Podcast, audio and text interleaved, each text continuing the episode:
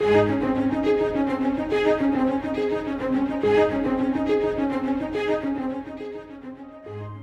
first section of Psalms has been called the Genesis Psalms. They help us to realize that every good thing begins with God.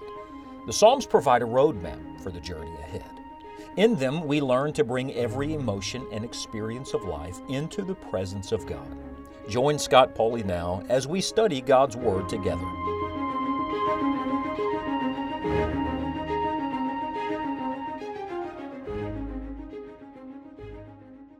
I absolutely love the preaching of God's Word. I love to preach. I love to listen to preaching. Uh, preaching, it stirs the heart. It brings you to truth and it emphasizes certain things. And David, who is known as a psalmist, was quite a preacher. In fact, in Psalm 40 and verse 9, he says, I have preached righteousness in the great congregation. Lo, I have not refrained my lips, O Lord, thou knowest. I've not hid thy righteousness within my heart. I have declared thy faithfulness and thy salvation. I have not concealed thy loving kindness and thy truth from the great congregation. That's quite a statement. And by the way, for every person who preaches or teaches the Bible, that's a challenge. Don't hold back God's truth. They need the whole counsel of God. Give them God's Word. He uses that little phrase, the great congregation. Of course, it's a reference to Israel. Uh, but I don't think the emphasis here is that they were great in number, though they were. Uh, but the greatness here is the greatness of their need. And the greatness of any congregation is not its size, but the great spiritual needs that are present there. So David said, I've, I've given them the truth, I have preached. But then this is interesting to me. As soon as he says that in verse 9 and verse 10, uh, there's a shift in the psalm. In fact, the first 10 verses are really such a progression, almost an ascension, if you will. Up, up, up. Uh, the first six verses, what God has done, verses 7 through 10, what God's allowed us to do. I mean, it's like God carries you to the mountains, to the mountaintop.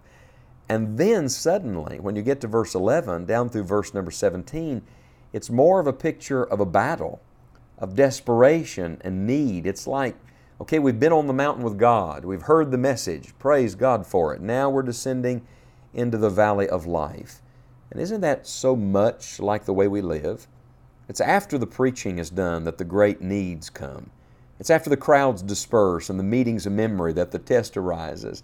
It's after the preacher's voice is silent that the truth has to live. It's after the emotion has subsided uh, that the will has to be exercised. What are you going to do after the preaching is done? Psalm 40 is such a practical psalm. There are many ways to approach it. You could you could come to this psalm like a magnifying glass on David's life because he's the writer of it and see many of the experiences of David and his own danger and difficulty. Uh, you could come to Psalm 40 like a window on Christ. In fact, in verses 6 through 9, there's a very definite messianic reference that is connected to Hebrews 10 uh, that is all about the Lord Jesus Christ and uh, His obedience to the will of the Father. But I want to challenge you to come to Psalm 40 today, not as a magnifying glass on David, not as a window on Christ alone, but as a mirror. A mirror on yourself. Isn't that what the Word of God is supposed to be? We look into the mirror of God's Word and it shows us us. It shows us the great need of our life. It shows us that after the preaching is done, after the church service is over, after the emotion has subsided, that's when you got to live the Christian life. That's when you have to apply what it is you've learned. And so, in verses 11 through 17 of Psalm 40, this, these are the things we're to do after the preaching is done. First of all, in verse 11, after the preaching's done, uh, we need God to preserve us. Verse 11 says, Withhold not thou thy tender mercies from me, O Lord. Let thy loving kindness and thy truth continually preserve me. So, what should we do? We should meditate on the fact that God alone can keep us that God alone can preserve us, His loving kindness, His truth. You know, for me personally, I have discovered that many times the greatest battles are fought after the greatest victories. Let me repeat that. The great battles oftentimes are after the great victories in life. You have a great victory, a great blessing, and then all of a sudden in private, where nobody knows and nobody else goes, you're fighting a battle for your life. That's when you constantly have to depend on the mercy of God. And you constantly have to go back to His loving kindness and His truth, the things that do not change. And so, number one, after the preaching's done, I need God to preserve me. Number two, after the preaching's done, I need to win some personal victories. Listen to verse 12 and verse 13. For innumerable evils have compassed me about. Mine iniquities have taken hold upon me, so that I'm not able to look up. They're more than the hairs of mine head. Therefore my heart faileth me. Be pleased, O Lord, to deliver me. O Lord, make haste to help me. You see, when the congregation's gone, that's when you're alone with God, with yourself, and with your own sin. And I'll tell you, after great spiritual encounters with God, oftentimes you have to go back to the reality that you still have old wicked flesh. And you have to do battle with your own sinful heart. Sin wants to put its tentacles around you and, and beat you down. And it, it tends to grow. That's what he's describing here in these verses. And that's when you have to find your own victory in Christ alone. Every victory in life is won by living in the presence of a holy God. When the congregation's gone, when the preacher's voice is no more, you can still practice the presence of God and win personal victories for yourself. This is the essence of the godly life. It's not for public consumption, it's in private, it's personal. It's after the preaching's done. And then, thirdly, after the preaching's done, we need to spend some time in prayer. He begins that prayer, of course, in these verses. In verse 13, O Lord, make haste to help me.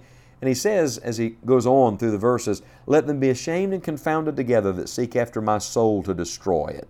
Let them be driven backward and put to shame that wish me evil. Let them be desolate for a reward of their shame that say unto me, Aha, aha. Let all those that seek thee rejoice and be glad in thee. Let such as love thy salvation say continually, The Lord be magnified. You see, preaching is for a set time, but prayer is to be done without ceasing. This is how you go on in victory. It's easy to get right with God. In a moment, you can be right with God. But the only way to stay right with God is to live a life of prayer, to stay on your knees. Lord, help me. Did you ever notice when Jesus did most of his praying? If you study the gospel records, he did most of it after his preaching.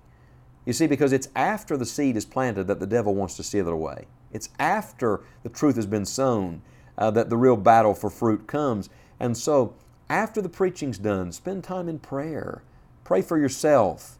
Uh, pray concerning the wicked around you. Pray for other of God's people. Pray that the Lord's people will be kept. And ultimately, pray uh, the closing words of verse 16 for the glory of God, the Lord be magnified. After the preaching's done, we need God to preserve us. After the preaching's done, we have to win some personal victories.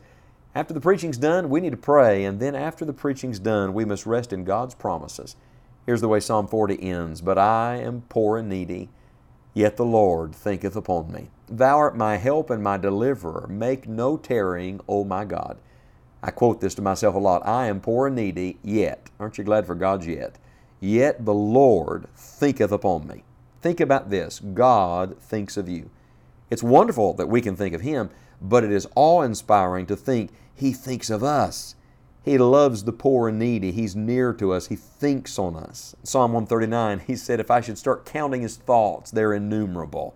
There's too many of them to even think about. Friend, God's thinking about you today. He's thinking on you for good. And He's going to help you, and He's going to deliver you, and He's going to be right on time. After the preaching's done, the living begins. This is where we move from being hearers of the Word to being doers of the Word. And so I want to challenge you to take Psalm 40 and all the truth that you're learning and all the things we're gleaning from the Psalms and ask the Lord to help you today to apply it, to live consciously in the presence of God and to rest on the Lord. You are poor and needy, but the Lord is thinking on you.